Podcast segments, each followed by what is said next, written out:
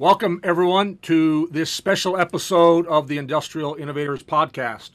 Today, we have a special guest and a special topic to update all of our listeners on some new developments in the area of engineered composite pipe repair. And my guest today is my very own second-in-command, the general manager and the integrator and the technical leader at Innovator Industrial, Chris Coombs. Chris, how are you doing?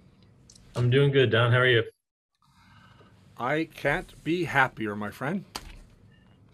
So, Chris, way back in 2009, when I actually started Innovator, I had written down a goal that one day we were going to figure out and get regulators to approve engineered composite pipe repair. And my concept at the time was like a CRN, the same way you would get a registration number on a leak repair enclosure or a hot tap fitting. Now, many years have passed, and we've had some significant advances in this approach, but it took a different path than we thought. What has happened? Yeah, I it took a different path for sure, but I think when looking back, I think it took the only path it could have.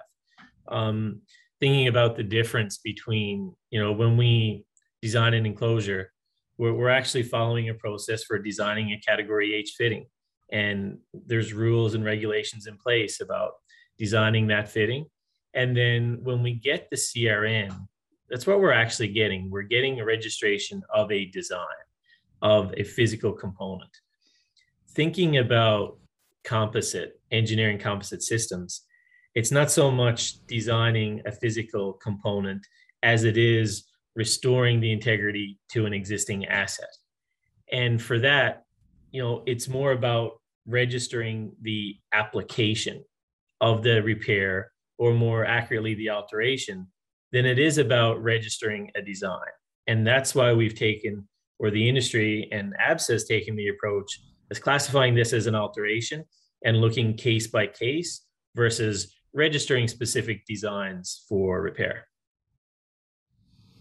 And so instead of registering designs for individual companies, the industry came together with ABSA leading it and created sort of a working group to come up with an agreeable process, a strategy for how the industry could take advantage of the capabilities of engineered composite systems. They did. So it's been about a year since engineered composite systems, and ECS is the term. And before I go any further, we always talked about leak repair enclosures, and there was 10 different names for leak repair enclosures. I think we maybe even listed them on this podcast one time, a different episode. And with ABSA's involvement, that transformed into an engineered pressure enclosure. So the new acronym was EPE for leak repair enclosures. So today, the new acronym for composite repair is ECS, which is an engineered composite system.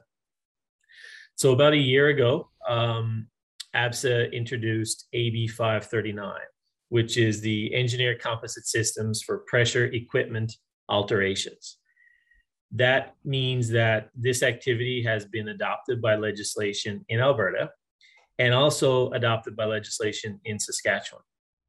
Two provinces that were part of the industry group and part of the process for determining what needed to happen and how to deliver it. So that's where we are today. We now have a document, AB 539, that not only lists out what you need to do to register both your procedure and your application, it also instructs you on how to design and how to produce and manufacture the materials required to meet AB 539 for engineered composite systems. So this new regulation helps facility owners and all of their integrity teams and all their maintenance teams understand their responsibilities. It does. It's very well written. And I think, having the input from the industry, which ABSA is always very good at, is reaching out, forming these groups. And the way this document, I think just over time, like ABSA is also getting better at writing these documents. And it's very clear on how it identifies if you're an owner user, if you're a manufacturer, a designer, an installer, a supplier, and it breaks down everyone's accountability, everyone's responsibility inside of this process to not just what you're responsible for, but also the actions that you would take. So it's written very well. So if you're an owner, I mean, you know, there, you mentioned installers, designers, manufacturers, suppliers. I mean, you actually fill a bunch of those roles in one way or another, don't you? Yeah, absolutely. Yeah.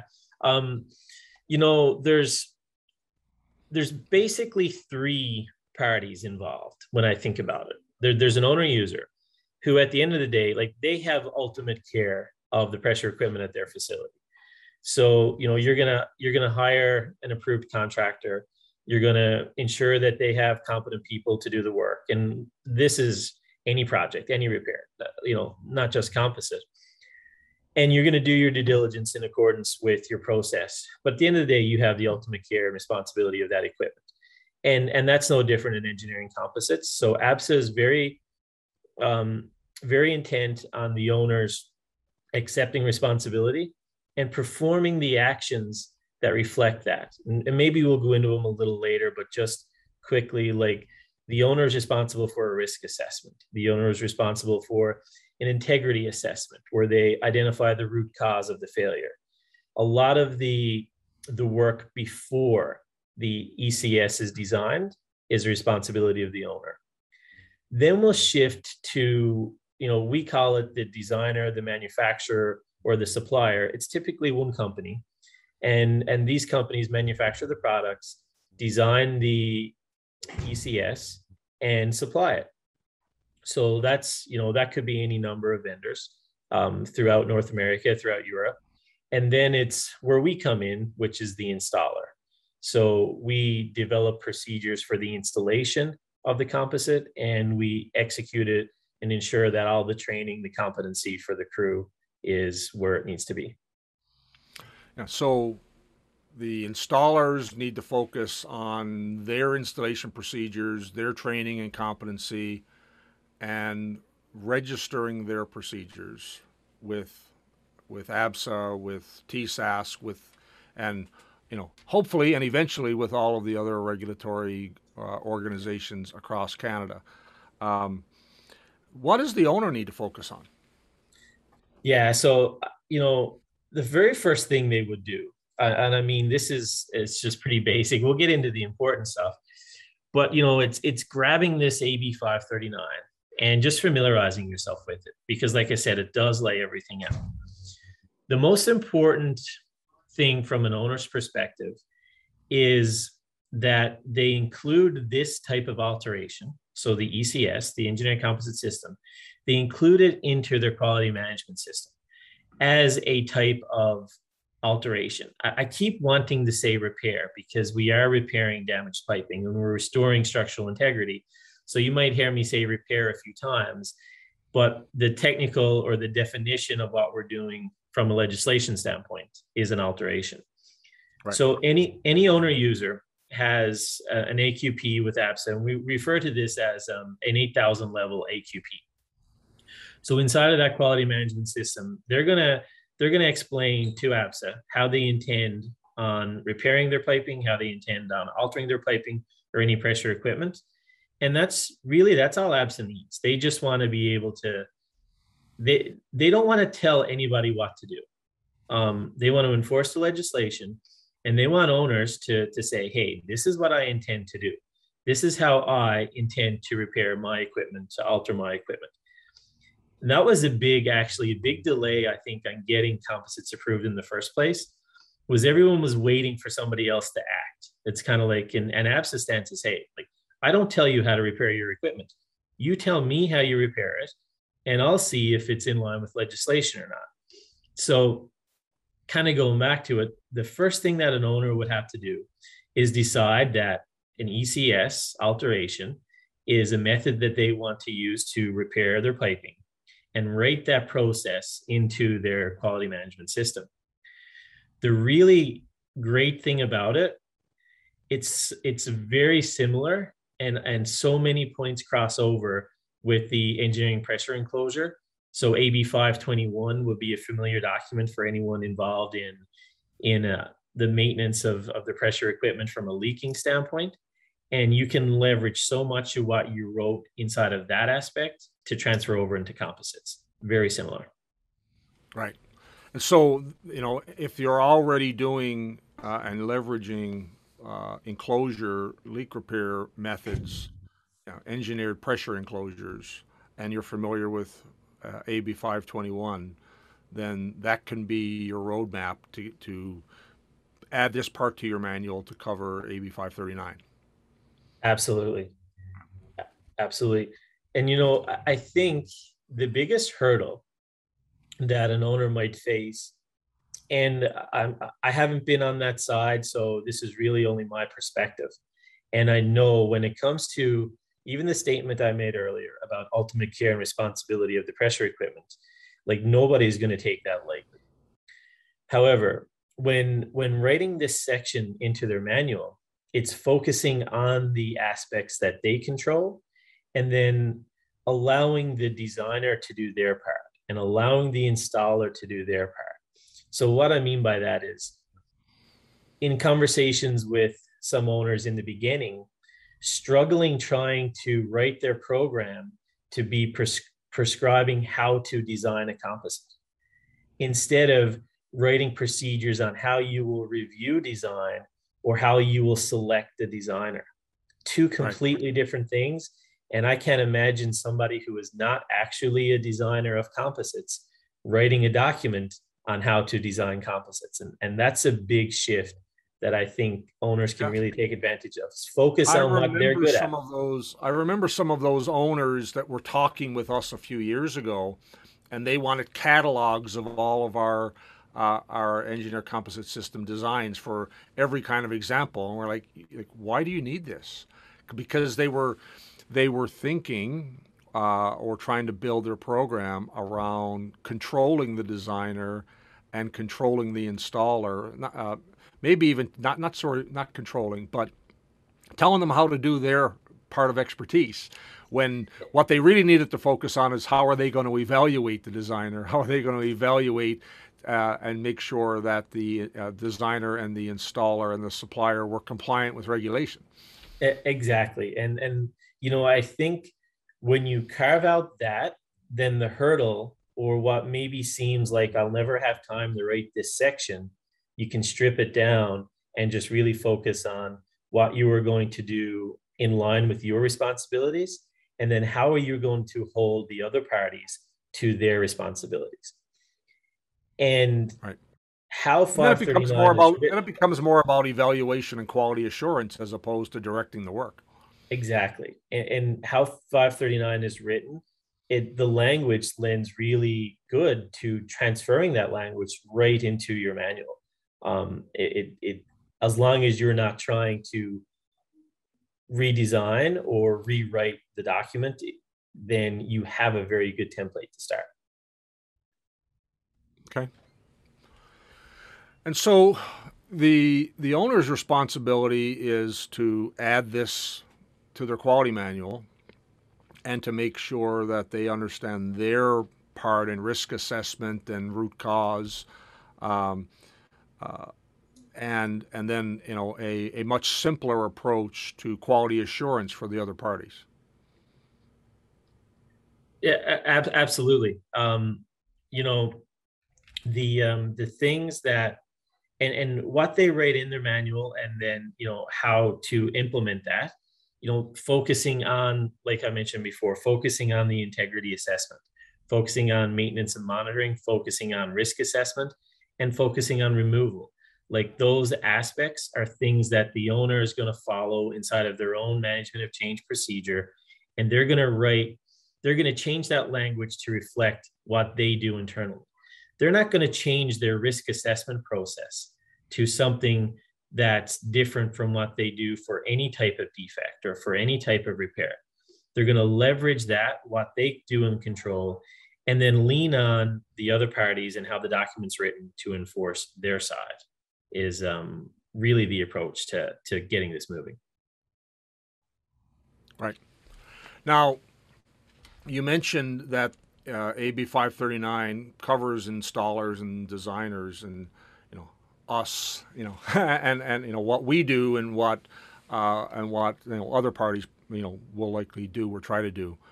But not everyone can just jump in and start, you can't do a 2-day course and decide you're going to be a composite systems installer designer, can you? No, absolutely not.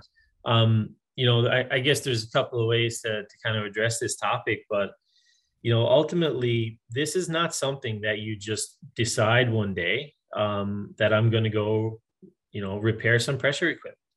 No different than if, I would just say, like, if an owner hires a contractor to come out and repair, to repair a section of piping using traditional welding means. So they're going to weld a sleeve, something like that. And the response from the contractor is, okay, sure. I've actually never done that before, but I'll develop the procedure and then we'll test it and I'll come out and I'll do the repair for you. I mean, that's just not going to happen, right? The owner is going to say, well, like, from a competency standpoint, difference between training and competency is obviously it's not there. So from an ECS standpoint, I think from an owner's perspective, aligning yourself with the contractor that actually, lives and breathes composite on a daily basis. Like, this is part of what they do. It's incorporated into their daily activities. That's where you're really going to get the benefit, because this contractor now is going to have already registered procedures that you can take advantage of. The training is going to be complete, but they're going to have the competency and the experience to back it up. And that's really where the benefit is going to come in. And while you can't just pick it up one day and install it, to that point, one of the biggest concerns from ABSA in the beginning was how the installer, the quality of the installation affects the effectiveness of the repair. And they had trouble quantifying that. They had trouble writing that into their documents. I can't rate the skill of it depends on the skill of the installer. So we put a lot of checks and balances in place for how to determine competency. But at the end of the day, the ability of the installer does greatly impact the success of this type of repair. Yeah, I mean, you touched on something there that I am passionate about. And I see this as a problem in, as we've, in our industry, as we've added more and more regulations and more controls, everyone is seeking a certification. And, tradespeople call, I got a ticket. Well, having a training session in any sort of specialized service doesn't give you any license to do anything other than to be a helper to someone who is competent. And competency in any service and engineered composite systems is a critical one, is key, because there are so many applications. There are different types of materials, surface preparation, different wrapping methods, and it takes years to develop the competencies. Within competency equals many different procedures, proven that you can do it on your own over time before you are let to do it on your own as the competent lead technician. And I'll just speak for myself. I've been involved in composites, composite systems for 18 years. And I have gone through training and certification with every single major supplier of composite repair in the world. Every one of them. And I think I've, somewhere in a filing cabinet, I've got 5 different certificates. And I am not competent to wrap my water line in my bathroom with composite. I know the theory, and if I brushed up on the procedures, I would re-familiarize myself but I would never be competent to go out and perform this work for a client. I did the training to understand the differences in the product and in the differences in the solutions. I never did the training with the intent that I was going to be the lead competent technician to do that work. So my reasons for doing the training were different. But the point here is that the training course does not give any capability to go perform the work under this regulation. It's just not enough. No, definitely not. Competency was a big topic in the group and something I spent a lot of time with. So we all actually had to, there was, I don't know, maybe there was 20, 25 people in the group together. And some of those people were designers. Some of them were engineers. Some of them were material specialists. And then we had some execution people, some quality control people. So a broad group. And the document, if you look through the document, you'll see it has all those aspects. It has design, it has QA, it has inspection. So we broke it up into different aspects based on skill set and based on, what we were all kind of passionate about. And the competency section was one that I would not let go of. And I felt so strongly about it.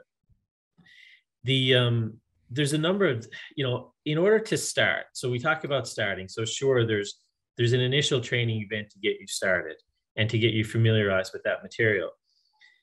What's happening now is we take that one step further. So if you think about the engineering composite procedure, similar to a welding procedure.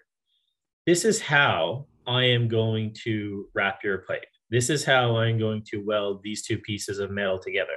That's what the procedure tells you. But what people want to see is, well, can you do that? And can you do it over and over? Can you repeat it?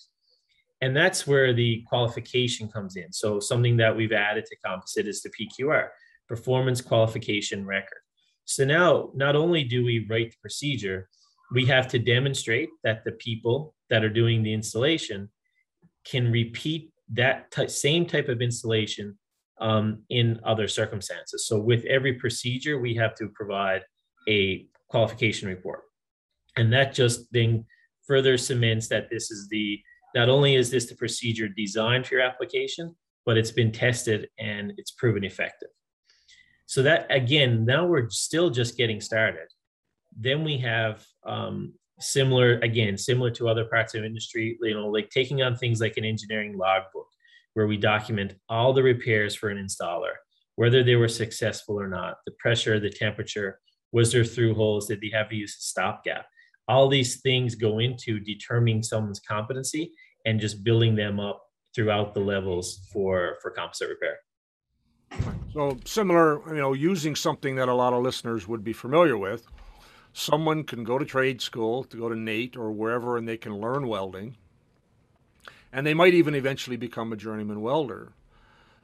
But then company X hires them, and company X has 5 welding procedures. In order for that person to be authorized to work to those procedures, they've got to have a track record. They've got to weld coupons. Those coupons got to be tested, and they've also then they're also tracking effectively success and repair rates over time to build that person's competency up, so that when a client says, hey, I want someone to weld Inconel, that the contractor can say, here's my procedure, it's registered, here are my qualified welders, and here is their performance track record to prove their competency. That's what you need. That is exactly what you need to be effective, but also be compliant with the new regulation to install ECS. And like I mentioned before, if that is not a main focus of the installer, then you're just going to get somebody who's doing it in the moment for the activity versus maintaining it on a regular basis. And I think that there's an interesting pivot point there, because you and I have been involved in composite systems for a long time.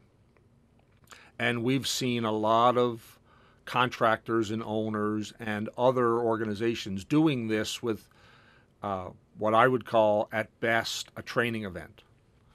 And because it was never regulated, it has a reputation of being a Band-Aid and not being a engineered system for restoring the integrity of a piping system, because people have used it as like plumber's tape to patch up something.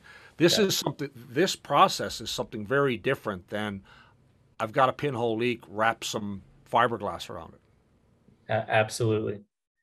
The, you know, and kind of even thinking about that. So there's, I said in the beginning, there's a lot of similarities between the AB 521 and the AB 539. So one for engineered pressure enclosures and the other for engineered composite systems.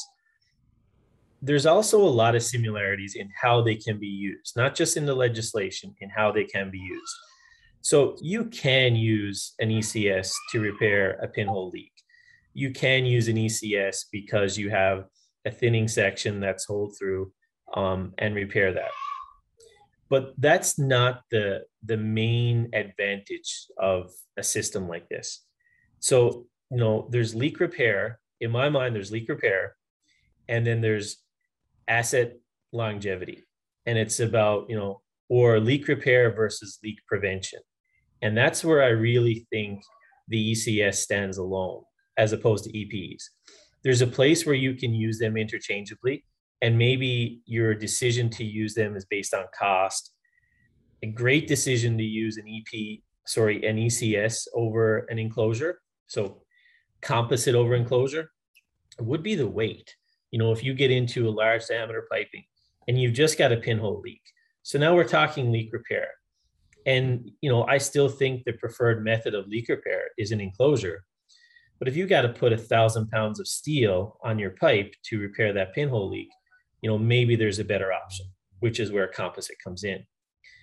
So you can evaluate the two, but if you truly want to take advantage of what ECS has to offer, you're thinking about asset life. You're thinking about extending the life of your asset, wrapping it before it experiences a pinhole, and then using that information to, you know, to identify other assets, other pipelines within your facility that can be wrapped, and really take your maintenance program from doing repairs to just, you know, permanently repairing sections of piping when it suits you, versus, you know, fixing a leak as it pops up. When you're, you know, yeah, when you get a leak, you're forced to deal with it, and you're always in react mode. But leveraging this new capability, you can be much more proactive to do a lot of things. Right, you can prevent leaks. One, you can make decisions around which piping systems need to be replaced on a project or on a turnaround, which ones you can extend the life of for some defined life, right? Yeah, you know, I was, again, maybe some of our owner, and actually I'd love to hear from, you know what I mean? Like, it almost be like you say something incorrect just so an owner could, if there was an owner listening or somebody involved in the inspections in one of those facilities, could correct me on it, because I think that would be amazing. But if you think about having an inspection, you have a monitoring plan, and throughout that monitoring plan, you identify a section of piping that is starting to lose integrity. It's not near leaking yet. It's not even below T-min. You know, it's nothing like that. But you notice something that is starting to degrade. So because it, you know, I feel like then that asset is going to be elevated to another level of inspection. So maybe the frequency picks up, right? So now the frequency's picked up, the amount of man hours going into inspecting that asset has picked up. All of these things have a cost to eventually, at some point, either you're going to make it to a turnaround or that line is going to leak, you know, the way I see it. So instead of continuing to escalate the inspection activities, you could just wrap that asset, remove it out of your inspection loop, and then focus your inspection activities somewhere else to identify another asset, and then continue to do the same. So not only are you putting the integrity back in, you're preventing a leak, but you also now can just, you know, kind of breathe easy and remove that asset from the inspection protocol altogether. Yeah, well, it allows you to, you know, be much more proactive and redeploy all your monitoring and inspection focus elsewhere once you decide I'm going to use my inspection resources and my repair resources to just make this a non-issue. You know, we both have friends who are involved in NDE at our client facilities. One friend of mine in particular, he was responsible for something like 185,000 UT measurements per year, looking for and monitoring, and you know, so that the facility could predict and trend failures. And this is exactly what we're talking about. They had an army of people who were doing inspection on a regular basis, just looking for wall loss. Mm-hmm.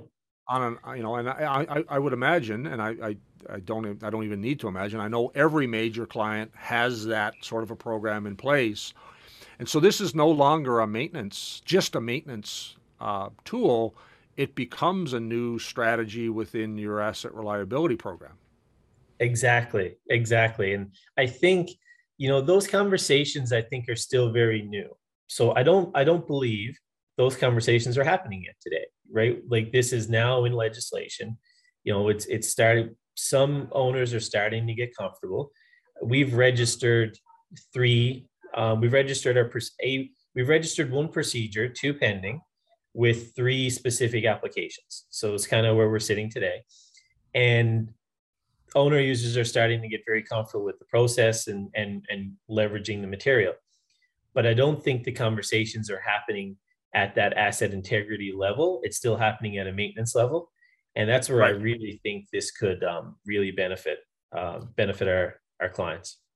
Yeah, I think that's where it can transform their business in the way that they do a lot of things, because traditionally we've always engaged with clients when they're at the point of no return. They've got to fix the piping. Sometimes they've already got leaks, or they know that they're only going to get 2 or 3 more months. And that's the point where they are talking to us. But instead of being at 80% wall loss with a failure predicted within 30 or 60 days, through their monitoring program, they could trend, hey, we're at 50%. We've got a year. We could take this out of the turnaround scope and deal with the loss of integrity and extend the life of this asset for a defined life. You know, a lot of people ask, well, how long can it last? So can you touch on what defined life means and what clients can do with this system now? I can. And if, you know, thinking about, so before I jump in, I feel like ABSA, and I said in the beginning, did an amazing job with how this document was written and how composite was entered into legislation. They were very open to, you know, listening to the parameters in terms of pressure and temperature. And I think they, you know, what they adopted, I think fits really well in the industry. There was also areas where they were very conservative. So they were conservative inside of scope. Applicability, so where you can use it in terms of when it's classified as normal fluid service and category D and different things like that. They were also very conservative on the removal date. And in this case, they stuck with what they knew, which was a 1 to 2 year removal of an EPE. So while I go in to talk about design life, I wanted to highlight that within legislation, there is a 1 to 2 year commitment to remove the composite. That doesn't mean that it can't get extended. So then we'll move into defined life. The defined life means that a composite repair can be designed to last however long you want it to last. So we can design a repair around a 2 year lifespan. We can design a repair around a 5 year lifespan. Repairs can be designed for permanent. To design a repair for a permanent repair, that sounded off. To design an ECS for a permanent repair, it requires a 50 plus year lifespan. And all that is capable within an ECS. And it's all about understanding what the requirements of the unit are, you know, what the asset life is, you know, how long would an owner want to get out of that asset? How long do they need to get out of it? And when, you know, when is it available for them to repair? So that's really what a design life means. It's instead of how long can it last, it's selecting a date in the future and then designing the repair to meet that date. Right. So the capability of the materials and the design of that individual repair with a variety of different materials can meet the needs of the client based on what they say, hey, I need to get 5 years out of this because, and then we could design it that way. Now, you said that within the regulation, it has this 2-year registration, and you also mentioned the possibility or the process for extension. Can you touch on that a little bit? Yeah, absolutely. The, you know, inside of the registration, so we talked a little bit about some of the things in the beginning, like an integrity assessment, which would be a root cause analysis. Then you do a risk assessment. And a risk assessment is, you know, a lot about, you know, what happens in the unit if something like this fails, what are the risks to personnel, what are the risks to the environment, and also what are the risks to the personnel during the installation as well. You know, making sure everything can be done safely.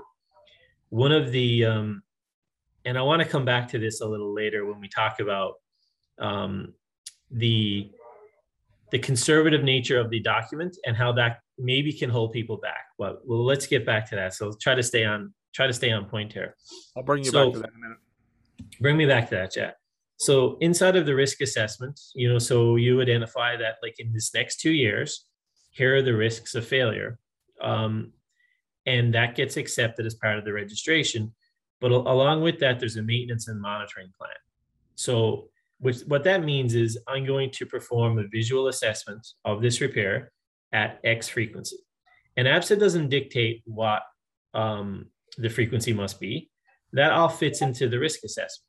So if a client accepts the risk of doing a visual inspection and maybe something that we refer to as a tap test. So a tap test is actually, you know, tapping the repair at various places to feel for different types of failures, like disbonding failures, to feel for soft spots and different things in the wrap to indicate that there's been a leak or something.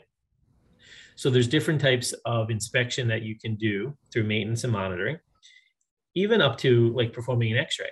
So if the timing is right and maybe that unit was down, but not scheduled for a repair, then you could perform an X-ray on the composite. You could get a really good look at the defect underneath, and you could determine that the defect has grown either still within the parameters of the design or is expected to grow outside the parameters of the design.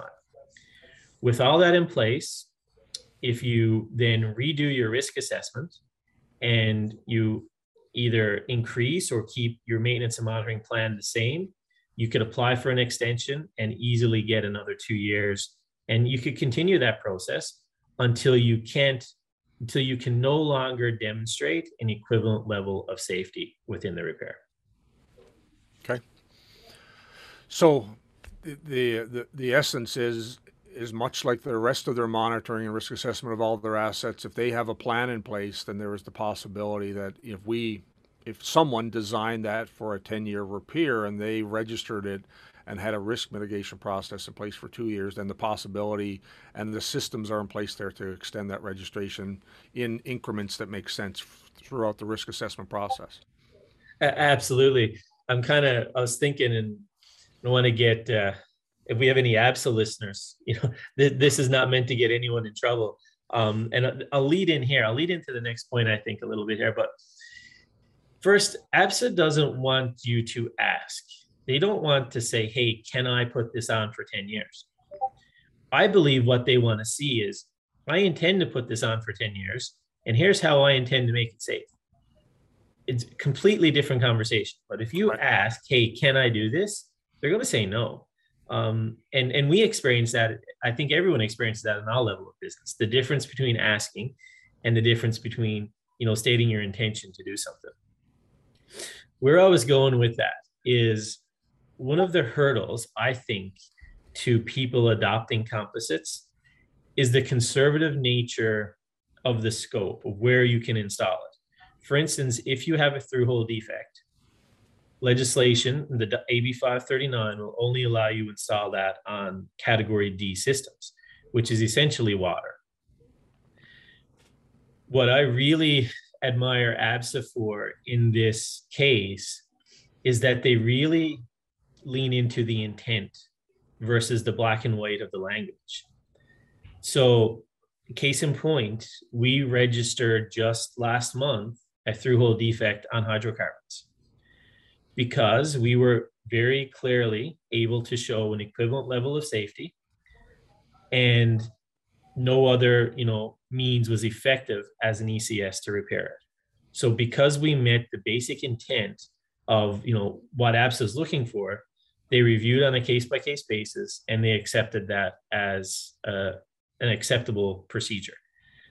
And I think if you just look at the black and white of the document, you could be missing many opportunities to leverage composites. But if you really focus on the intent and you say, this is what I want to do, I accept the responsibility, here are the risks, then ABSA is always going to review and listen to that application. And that level of capability to go through that process, to show the rigor for focus on safety and designing the whole thing, you can't, and owners can't get that from someone who is just assigned to go install the composite. What do you think owners should do in terms of the way that they are aligning themselves with, in the document, it talks about installers and designers and the owner. What's a great strategy for an owner to make sure that all of those things are aligned for consistent performance so they can get those kinds of results? I the first thing that came to my head, it was kind of funny. It was kind of thinking like the easy button in a sense, but it's about picking somebody that makes that section of the document easier on you, right? If you have to really work with your contractor to understand how they prove competency, if you have to really work with them to help them develop their procedures, then I think you'll be doing yourself a disservice where there's contractors out there, just like Innovator, where that's been such a focus for us for the last 10 years that we have this, this type of documentation readily available. It's already written into our quality management system. It was written into our quality management system before composites was adopted in legislation in preparation for this. So just making sure that you select somebody who, I guess, is at the forefront versus just always reacting to what the changes are in the industry. Yeah, this kind of work. It's an engineered composite system. It's not a task. No. Right. This is not. Hey, I've got and all respect to all the general contractors out there, but this is not deciding, here's one of 10 people who can install some valves for me. I think this is it's new, but, and there's a level of competency required, but from a easy to do for owners, they've got to align themselves with an installer design team who just knows how to do this better than they could ever know. And that way they've just got to focus on quality assurance and risk assessment and, monitoring their assets. Do what they do best. Absolutely. Yeah. I couldn't agree with that more. And it should be easy. It should be easy for the installer to produce the level of ITP that's acceptable by ABSA. It should be easy for the installer to produce the proof of competency that's acceptable by ABSA. It should be easy to register these applications. And if it doesn't feel easy, then, that may be a sign that you might, need to look for that easy button. Right. Let's, lead into the registration process, because this is not just the owner. No, it isn't. There's really two parts to it. And I think we touched on it, but it's great to just hit it specifically. It's a two-part registration process. There is what we refer to as the ECSPS, the Engineered Composite system procedure specification. So think of that like your welding procedure and PQR combo. That has to get registered in advance. So we pick a material in terms of a composite material. You look at a range of applications. So I, off the top of my head, you got, half-inch diameter piping all the way up to 36-inch or 48-inch diameter piping. The great thing about composites is that it doesn't matter what the diameter is. And it also doesn't really matter too much on what the pressure is. However, the legislation has placed a 500 PSI limit on what's approved. So that kind of helps us narrow in on the procedures of where you can, build, how you can build it. But the first thing an installer would do, and this has to be kind of on their own, like this doesn't need to be client owner user prompted. They register those procedures, and you register enough procedures to kind of cover a gambit of what you may face in the field. That's step one. Step two is then is simply about the application. And the easiest way to say it is, I think I've already mentioned it, is we've got an application that we want to repair, and we're going to show you that we can do it with composite with an equivalent level of safety as a traditional means. And then inside of that, there's all the steps that need to happen, which was essentially the RRIMR process that everyone was familiar with that got added to leak repair enclosures is what we're following for composites. And that involves both the owner and the installer participating together to register that alteration and the design and that whole process, right? It does, yeah. I think I've mentioned it starts with an integrity assessment. So why is your pipe leaking, or why is it failing? Like, do you know what the root cause is? And because if you don't, then how do you know this repair will actually make any difference, right? So that's where it starts. Then it moves into the risk assessment, like I mentioned before, maintenance and monitoring, and the removal date. One of the something new that got added that many owners are maybe not used to is that there's the UDS. So UDS is the user design specification. Like, we commonly refer to this as a data sheet. So we go out and we collect the data sheet. All the parameters that are required to design a composite system. In this case, the owner must stamp the UDS. So that's a new requirement above anything that we're used to in EPEs, where they need to actually stamp the input parameters to confirm that they're correct, so that the designer can then go ahead and follow the process to design the system. I like that process, to be quite honest, because,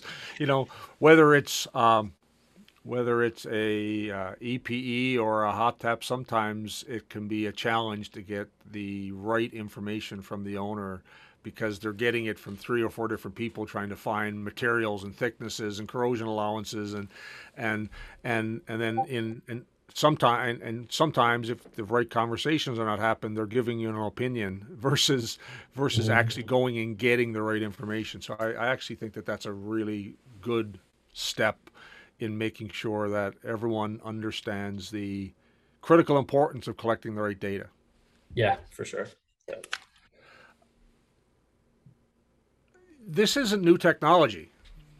No, it isn't. Right.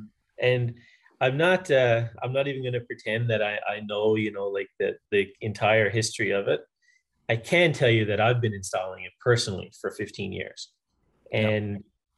Not just installing composites as, like what we referred to earlier as band-aids and different things, installing engineered composite systems for 15 years and installing them on pipelines inside of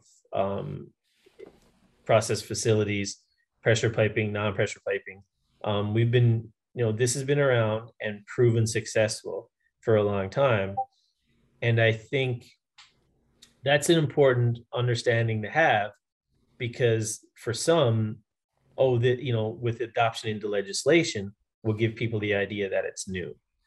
It's just accepted. I don't think you know, ABSA would have never introduced it into legislation or recommended it for introduction if it wasn't backed by years of experience, by years of success.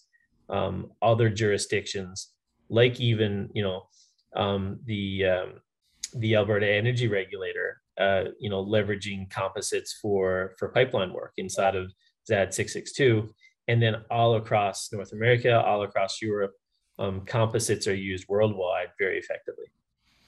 Yeah, I mean, you know, this is new legislation and new regulations to allow process facilities to leverage engineered composite systems. But as you say, this has been there's robust language in the pipeline codes, ZAD 662 in Canada. There is robust language in the post-construction codes under ASME that covers composite repairs for a long time, and you know, similarly on an international level, there's robust language and procedures and processes in place under ISO regulations, and so globally, this is, you know, different organizations have been using this for years and years and years, following one or more of those guiding regulatory codes to use this successfully. We're just now getting there on the process side that's regulated inside of Canada. Yeah, absolutely. You know, like certifying authorities, you know, like Lloyd's and DNV and those types of organizations, you know, they've been issuing type approvals on composites for many years. You know, verifying that installers and manufacturers have been installing, designing, and, you know, this to those specifications. So it's definitely not new to the industry. Chris, owners right now, you know, we're in the post turnaround phase of the calendar year, which tends to be the planning phase for the next set of projects and the next set of turnarounds. And they're making decisions right now around what piping they should include in their projects and turnarounds for replacement, you know, and they're getting pressures around availability of craft based on the schedules of these events, about costs. How can owners think about this solution in the way that they are planning their piping replacements in 2022? I think, you know, I think there's a number of different ways to think about it. So even from the things that you mentioned, so resource, I think resource allocation is one of the biggest things that's not considered. When you consider installing composites, in past conversations that I've had, somebody would weigh the cost of permanent repair versus the cost of the alteration with the composite. And, you know, every time the cost of the composite is going to be less than the cost of the permanent repair. But however, you know, maybe they're looking at it as like, well, if I got to spend up to 50%, or if I got to spend 30% of the permanent repair, it makes more sense to repair permanently. So I'll just schedule for a turnaround. And I get that thinking. But if you then have a resource crunch, if there's schedule conflicts with your turnaround team, if there's lack of manpower or lack of inspection resources, there's so many of these items can be alleviated by extracting some of these either identified degrading pipelines and pulling them forward in a scope, or, you know, letting them go through a turnaround to then wrap after, just essentially taking them out of the turnaround repair scope and completely restoring the integrity through composite, not taking a risk at all. You're completely restoring that integrity. And now you can allow for continued operation of that asset. I almost think of it, Don, like a return on investment conversation, right? So if you purchase something and you expected to get 10 years out of that asset, and you purchased it because you were going to get a return on investment at the 10-year mark, or so much at 10 years, but now you're repairing it in year 5, in year 6, in year 7, and then in year 7, you're just completely scrapping it and rebuilding it. Well, then that wasn't a very good investment. However, if you decide to use composites in year 6 or 7 to get you to that 10 year, now you've made a small change and you're going to, you'll get a much better return on investment on that particular asset. And I think that's how people should maybe, or a different way for people to think about it than just what does it cost to composite and what does it cost to repair, and just do those two evaluations. Yeah, and I think there's a lot of, clients pay a premium to get 10,000 meters of piping replaced in a turnaround in a 6-week window, and inevitably they start de-scoping based on criticalities, and then they start having to think about, can we pull this piping out and do it in the next turnaround, or can we put it on a project list for 2023, 2024? A lot of those decisions can become a lot easier if you don't have that time crunch of, I've got to do all this in 6 weeks, versus a big chunk of this work can now be done in the 3 months before the turnaround or the 3 months after the turnaround, and they can focus on the most critical activities for the time and the resources and the schedule that they have.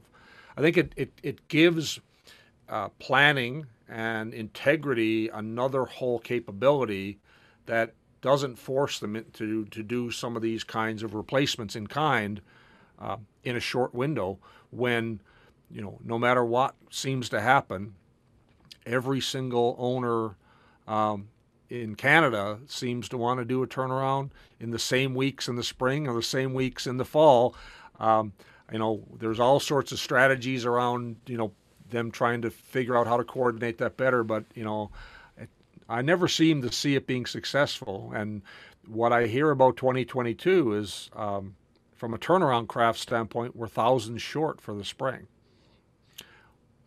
Absolutely. And I don't even fully, begin to understand, what those cost implications are going to be for our owners. I'm sure they're worried about it and they're figuring it out right now. But, one way to impact your turnaround schedule is to, identify pipelines that can be extracted out from that, repaired via composite, put back into operation, and, scheduled for 2025 or, sometime down the road, that and you can really be strategic about what you repair, what you need to repair, and how you allocate your resources, I think. And that even goes from inspection all the way through to the craft that are going to do the replacement. Yeah, there's an awful lot of different strategic byproducts of having this capability, from your inspection and your monitoring teams, your asset teams, your turnaround teams, your maintenance teams. All of a sudden, this work can give you a lot more flexibility in how you're dealing with asset integrity and life, and return on investment on all those investments, which are where the best places to spend the money to get the best return, right? That's it. And if you're only, I don't know, like if you've got a line that you're continuously having to replace, and maybe this is not a scenario, but if you've got something that you're replacing every other turnaround or something like that, then, maybe the answer is not to continue doing that. It's like, we can double the life. Let's get you through 2, or let's, double or triple that life that you've been getting out of your asset to then really take advantage of that, of that return. We talked a lot about Alberta, and, we're referring to AB 539, and that's an Alberta process, but Saskatchewan and TSAS were an embedded part of this industry working group.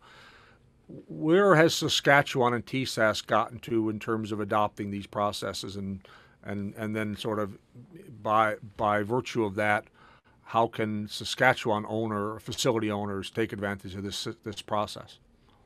Yeah, unfortunately, it's exactly the same. They don't need to do anything different, because the adoption in the legislation is the same, and the adoption of AB 539 is the same. So the exact same document applies in Saskatchewan. It covers the exact same responsibilities for owners, for installers, for designers. It's literally the same process. You're just submitting it to a different regulatory party. Yep. Awesome. So everyone in Saskatchewan who is listening, all of this engineered composite system process applies to you right now at your facilities.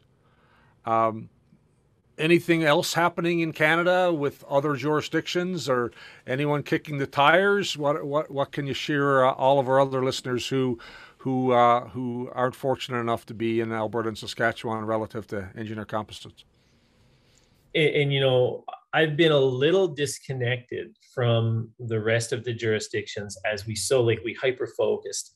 We got the in and we jumped on it, and they got hyper-focused on what was happening in Alberta and Saskatchewan. What I believe is going to happen next, the adoption for ECS, I believe, is going to go throughout Canada. And I think it will start with kind of like what I mentioned before, is owners not necessarily asking, but not doing and asking for forgiveness either, is making a decision that using an ECS is the right for this application. So let's take an owner in Ontario, for instance. I believe that if they decide and have intention to use an ECS, following the process very similar to what they do for EPEs, or very similar to what Alberta has outlined for ECS, will get adoption and acceptance in Ontario as well, if we take that route. But waiting for, I think, legislation to change, or for someone to just decide one day, I'm going to accept it, I don't think that's going to be the route. I think it can not even necessarily be forced, just demonstrated that this is an effective and safe repair method, and we demonstrate that through applications, and I believe they'll be accepted. You know, you and I have gone in and sat with regulatory jurisdiction teams, and the pushback that we got is, well, the owners don't want this. No one has ever said that they want this. And so if the owners in a particular jurisdiction are waiting for legislation to change, it's not going to happen. I think correct. Just based on the feedback we've gotten, it's got to be owners who go to the regulators and say, I want to do this. And now you have a framework to follow it. And at least then I see it as happening as one of two things. Either they will take on some pilot projects from owners to say, hey, we're going to follow this process that Alberta and Saskatchewan has followed. Because many of the owners that might be in a different jurisdiction, many of them have facilities in Alberta and Saskatchewan, and they're going to be adopting it here. So it's going to be a little bit easier for the ones who happen to be multi-jurisdictional facility owners. But based on what regulators have said to us, waiting for the regulator to make the change, I think it's actually the asset teams at those facilities coming up with a plan and approaching the regulator saying, we want to follow this method and do these repairs. And that might take the route of some individual pilot projects, or they may get together as an industry group and look at that legislation and those guidelines and either adopt them in kind or adopt them with modification. But I do think it starts with the asset teams, with the owners being proactive to say, we want to do this. Yeah, I absolutely agree. And that was ABSA was very clear with us on that. And, it was, think back was a little funny. And they said, like we hear a lot of, I want to do this and we should do this. It's like, we don't see any action. Where's the action, right? And that was a lot of what they said in the beginning. And I honestly think the action is deciding that an ECS is the repair that I want to do, and then doing the work. Like you said, don't ask, can I do it? Do the work, do the risk assessment, show the equivalent level of safety, and then present that as the repair. Even today, I believe that would be accepted in any jurisdiction in Canada based on what's happened over the last couple of years. Perfect. And hopefully we could start to see owners in other areas moving in that direction, and then regulators working alongside them to make that happen, so that this just becomes a nationwide process.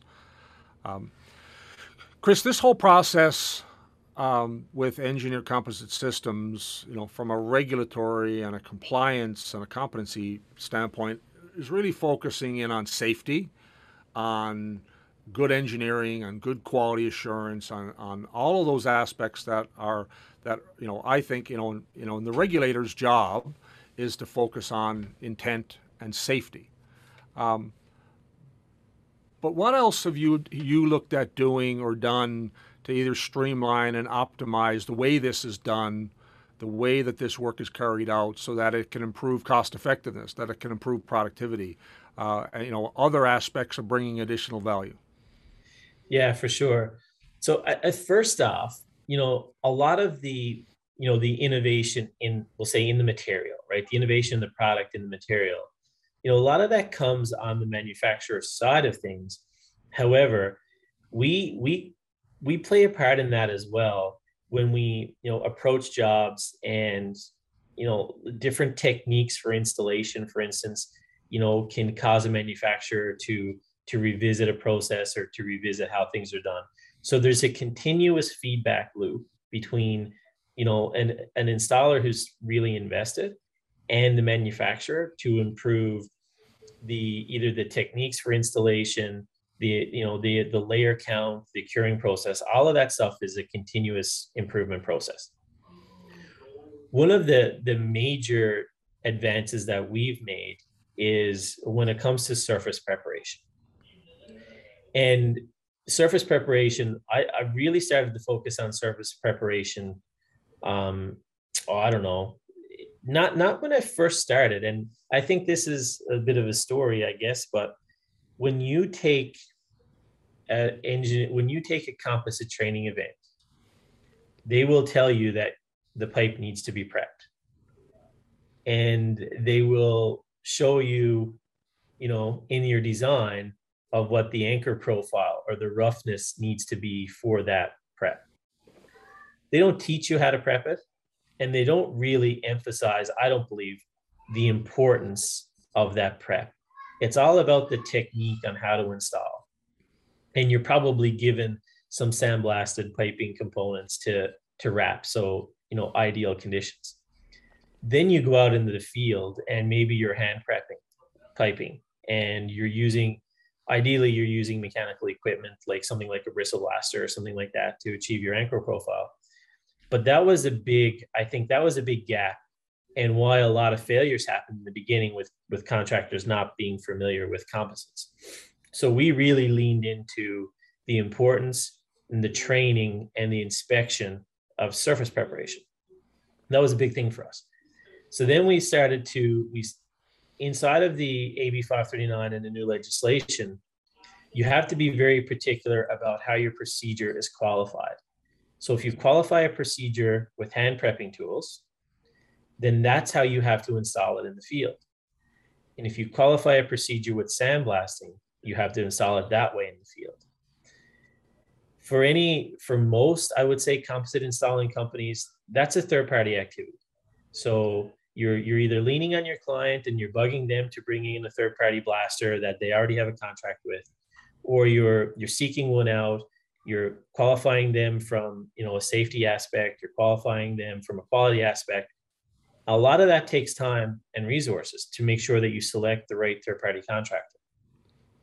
So what we've done is we've taken all of our expertise and emphasis on surface prep, and we've built our own grit blasting skid that we can take with us to any project, you know, that requires more than a hand prepping tool. So if we're doing fittings, if we're doing an elbow or a T, well, still a lot of that's going to be hand prepped.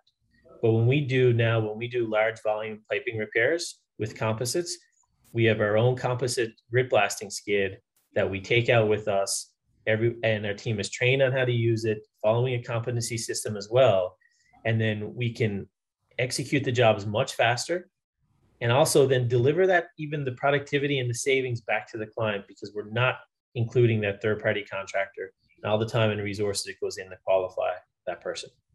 You're eliminating 2 or 3 people out of the project and all the complexity of coordinating, because it's actually the same team who is doing the prep and the install in this approach, right?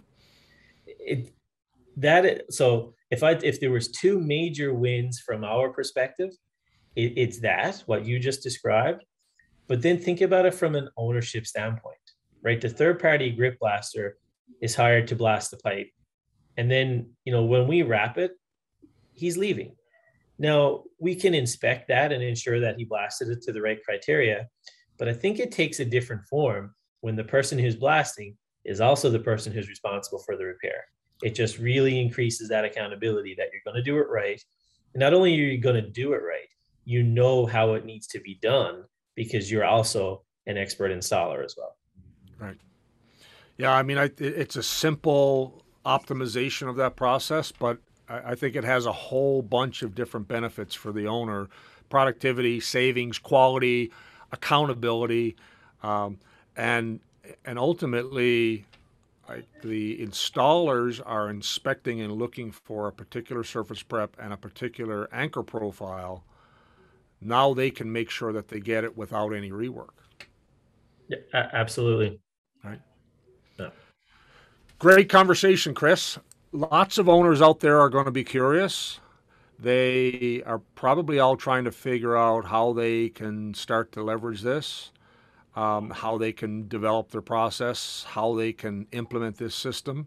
How can you help them? You know, we can, based on, you know, as an installer, we can be that easy button when it comes to all the installer responsibilities and accountabilities inside of the new legislation, inside of AB 539. And that's just a given. Like, we can ensure that we're providing competent people, and we're providing the level of detail, we're ensuring that you're compliant for those areas. I think that's, you know, that's like a basic level of how an installer can help. But because we were so involved in the industry group and developing the document and understanding the intent of it, I think we can help you at any stage. If you're struggling with creating the wording for your own quality management system, or somewhere in between that and the execution, at whatever stage it's in, we can help. If it's just getting you started, if it's helping you pick the right pilot project internally for you to start, or if it's just holding, I don't say holding a hand because that seems a little negative, but if it's just walking with you through the registration process, or through your own quality management system and writing that section of the document, I think we can help in a number of ways. The easy button, from start to finish, whatever help you need, we can lend a helping hand, right? Absolutely. Exciting times, Chris. I'm, you know this, and I've been passionate about coming up with a mechanism for the industry to both add controls and quality to composite repair, but also to get regulators on board. And we've gotten there. Absolutely. We've got there. And it's about executing within the scope that was carved out. And in a very short time, we're going to be pushing for more, right? We're going to be pushing for those through-hole defects that are non-category D to be added in the legislation. We're going to be pushing for that design life, for that 5-year design life, and not just being held to 1 to 2. But this is the starting point, and is a great place to start with more adoption and more use and more need to extend those asset life. We're going to get much more freedom to use this product in inside of Alberta and throughout Canada. Awesome. Exciting times for the industry, and looking forward to helping lots of clients do this. All right. Thanks, Don. Thanks for coming on the show, Chris. Yeah, no problem. Anytime.